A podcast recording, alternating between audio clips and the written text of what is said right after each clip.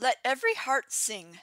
Part 3 For unto us a child is born, from Handel's Messiah. Most likely you have heard Handel's Messiah, or at least parts of it, as choirs and symphonies all over the Western world perform it around Christmas or Easter. The Hallelujah chorus is from Handel's Messiah and is so thrilling that even people who aren't into classical music love it. I have performed it three times with my choir, and I think I have seen it five times as an audience member, but it never gets old. I don't think it ever will get old for me. In fact, each time I see it or perform it, I love it all the more. My choir performed it again this past Sunday. my best friend in the choir is 30 years older than me and has lost count of how many times she has performed it but as we walked off the stage together after Sunday's performance, we were both thrilled anew by it and wondered how there can possibly be people who don't believe in God, as only God could inspire the composition of something so beautiful. But for those readers less enthusiastic about sitting through this two hour composition, maybe guys whose wives made them attend because culture is good for you, I get it.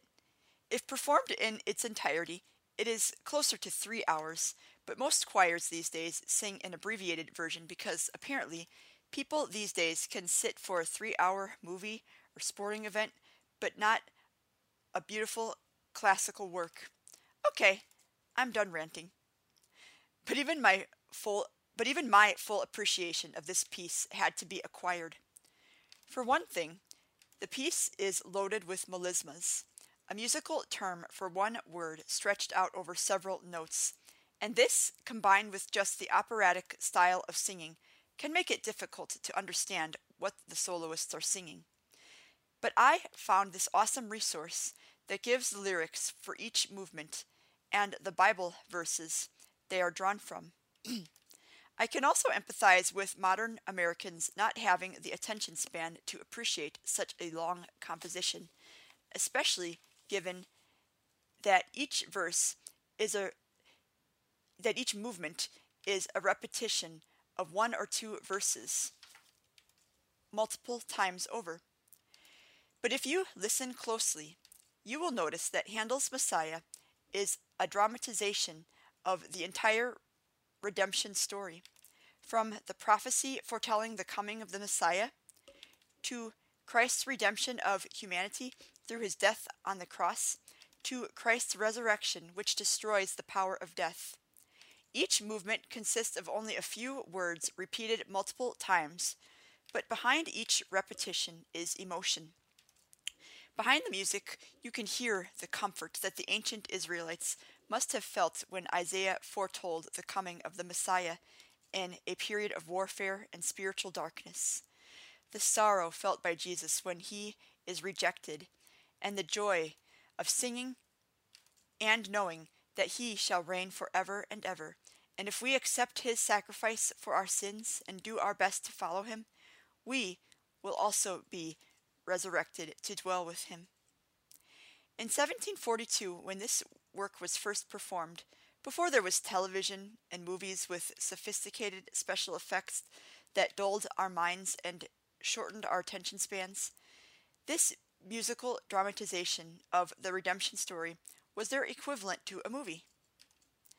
For my part, I think and feel closer to God in song than when I am just reading scripture or praying on my own.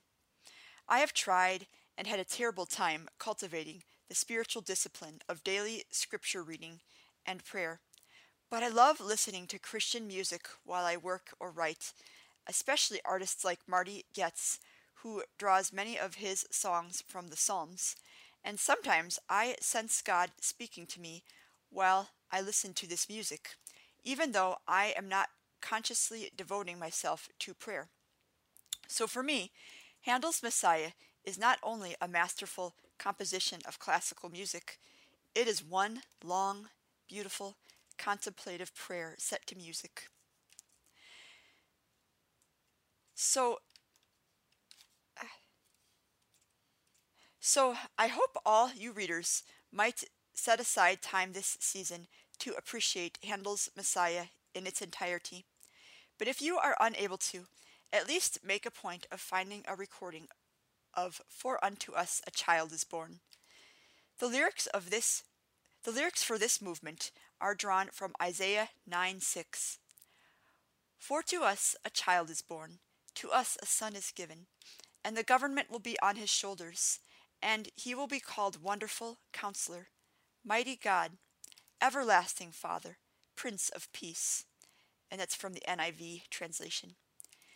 Handel's Messiah, and most choral works for that matter, use the King James Bible because the Old English translations lend themselves more beautifully to singing. This verse is often read during Advent at church, but George Friedrich Handel brings out the joyful implications of this verse in a way that is difficult to fully appreciate when merely reading it. And I think part of the problem for the American church these days is that we, both conservatives, both conservative and liberal Christians, don't fully believe or trust in the powerful implications of this verse. As Russell Moore observed in his book Losing Our Religion, some are panicked about rising secularism and what they fear will be hostility to the church, but act in ways that tie the witness of the church to forms of power that actually fuel secularization. And that's page 24. This is a hallmark of Christian nationalism, a fear driven philosophy that in 1980 caused evangelicals to reject one of their own, Jimmy Carter, in favor of Ronald Reagan because they believed Christianity was in peril and needed a president who would project strength. In 2016, this same fear would lead 81% of evangelicals to support Donald Trump. But those of us who oppose Donald Trump and the powerful influence of Christian nationalism that got him elected are also, on some level, operating from a place of fear that Christianity won't survive the scandals, the hypocrisy, the loss of credibility that Christian nationalism has caused. This song is a gentle, joyful reminder that we have nothing to fear. While we as Christians have a responsibility to champion social justice, which I believe entails electing leaders of good character with a consistent pro life ethic. We can all find solace in knowing that no matter the outcome of the 2024 election, Jesus said that nothing, not even the gates of hell, would prevail against his church. That's Matthew 16 13 to 20. And while earthly governments are necessary, even ordained by God in this current world to maintain order, all forms of earthly government are imperfect, but only temporary. One day, the government will be on Christ's shoulders. We will call him Wonderful Counselor, Mighty God, Everlasting Father, Prince of real peace, not the fragile peace powerful countries attain by projecting military strength.